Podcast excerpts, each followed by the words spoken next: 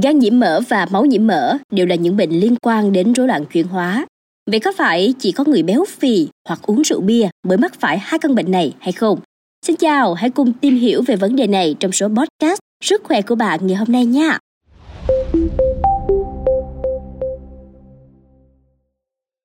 Dạo này Khánh Hà thấy là bạn bè của Khánh Hà khi đi khám bệnh hay là kiểm tra sức khỏe định kỳ thì thường phát hiện ra mình mắc phải hai bệnh, đó chính là gan nhiễm mỡ và máu nhiễm mỡ.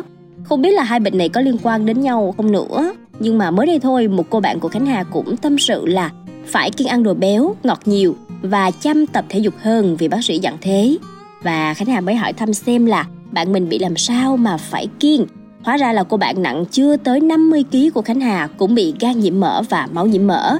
Cứ ngỡ rằng chỉ có những người béo phì hay uống nhiều rượu bia mới dễ mắc phải hai căn bệnh này. Nhưng thực ra người gầy vẫn có thể trở thành bệnh nhân như thường. Vậy vì sao người gầy ốm vẫn bị gan nhiễm mỡ và máu nhiễm mỡ? Liệu có liên quan đến chế độ ăn uống hay không? Trả lời cho những câu hỏi đó, bác sĩ Bồ Kim Phương, trưởng khoa nội tiêu hóa huyết học Bệnh viện Đa khoa Trung ương Cần Thơ cho biết là gan nhiễm mỡ và máu nhiễm mỡ có hai đặc điểm chung, đó là chúng đều diễn tiến trong âm thầm và đều là bệnh liên quan đến rối loạn chuyển hóa. Riêng gan nhiễm mỡ có hai loại, gan nhiễm mỡ do rượu và gan nhiễm mỡ không do rượu. Đối với gan nhiễm mỡ không do rượu thì nguyên nhân gây bệnh là do tích tụ cholesterol và triglyceride trong gan quá mức.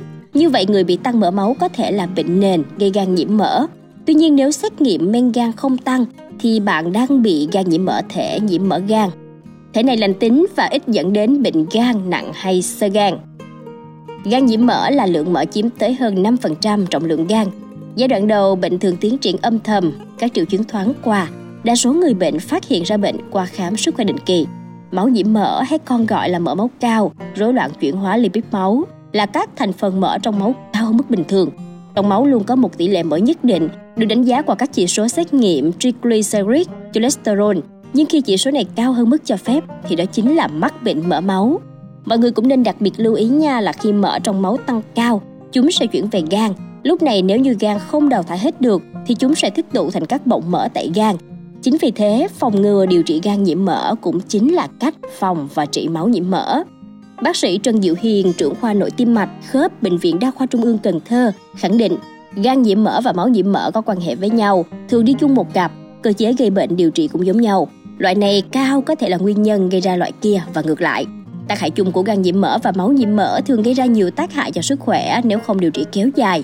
Cụ thể, máu nhiễm mỡ kéo dài sẽ tạo thành mảng xơ vữa động mạch, làm tắc nghẽn hoặc là vỡ mạch máu trong cơ thể. Nếu tắc mạch não gây nhồi máu não, tắc mạch ở tim gây nhồi máu cơ tim, tắc mạch chi là tắc mạch tay chân. Ngoài ra, mỡ máu cao có thể dẫn tới các bệnh lý cao huyết áp, viêm tụy, tiểu đường type 2. Gan nhiễm mỡ trong thời gian dài cũng có thể tiến triển thành viêm gan, sơ gan hay là ung thư gan. Vậy tại sao người gầy ốm không dùng rượu bia mà vẫn bị gan và máu nhiễm mỡ? Đây cũng là câu hỏi khá nhiều người bệnh thắc mắc. Như hai bác sĩ đã giải thích với cơ chế sinh bệnh của hai bệnh trên, nguyên nhân gây tăng mỡ máu và gan nhiễm mỡ không chỉ liên quan đến người gầy ốm hay là béo phì, mà chúng còn phụ thuộc vào nhiều yếu tố sinh hoạt hàng ngày, ví dụ như là chế độ ăn uống nè, đặc biệt là người ăn nhiều chất béo bão hòa từ động vật, nhiều đường, ít ăn rau xanh, thường xuyên không tập thể dục hay là vận động đều đặn, hoặc do bệnh lý cũng có thể gây rối loạn lipid máu và gan nhiễm mỡ như là đái tháo đường, suy giáp, di truyền. Do vậy, quan niệm là người mập, người uống rượu bia mới bị máu nhiễm mỡ, gan nhiễm mỡ là quan niệm sai lầm. Người gây ốm nhưng mà chế độ ăn uống không hợp lý, lười vận động thì vẫn rất dễ bị bệnh này nha. Vậy là qua số podcast này, chúng ta đã có câu trả lời cho những thắc mắc như là vì sao người gầy vẫn có thể bị gan nhiễm mỡ và máu nhiễm mỡ, hay liệu chế độ ăn có trở thành nguyên nhân gây bệnh hay không.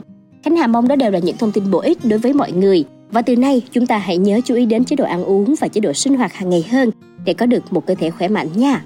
Cảm ơn bạn đã lắng nghe số podcast này. Đừng quên theo dõi để tiếp tục đồng hành cùng podcast Báo Tuổi Trẻ trong những số phát sóng lần sau. Xin chào tạm biệt và hẹn gặp lại.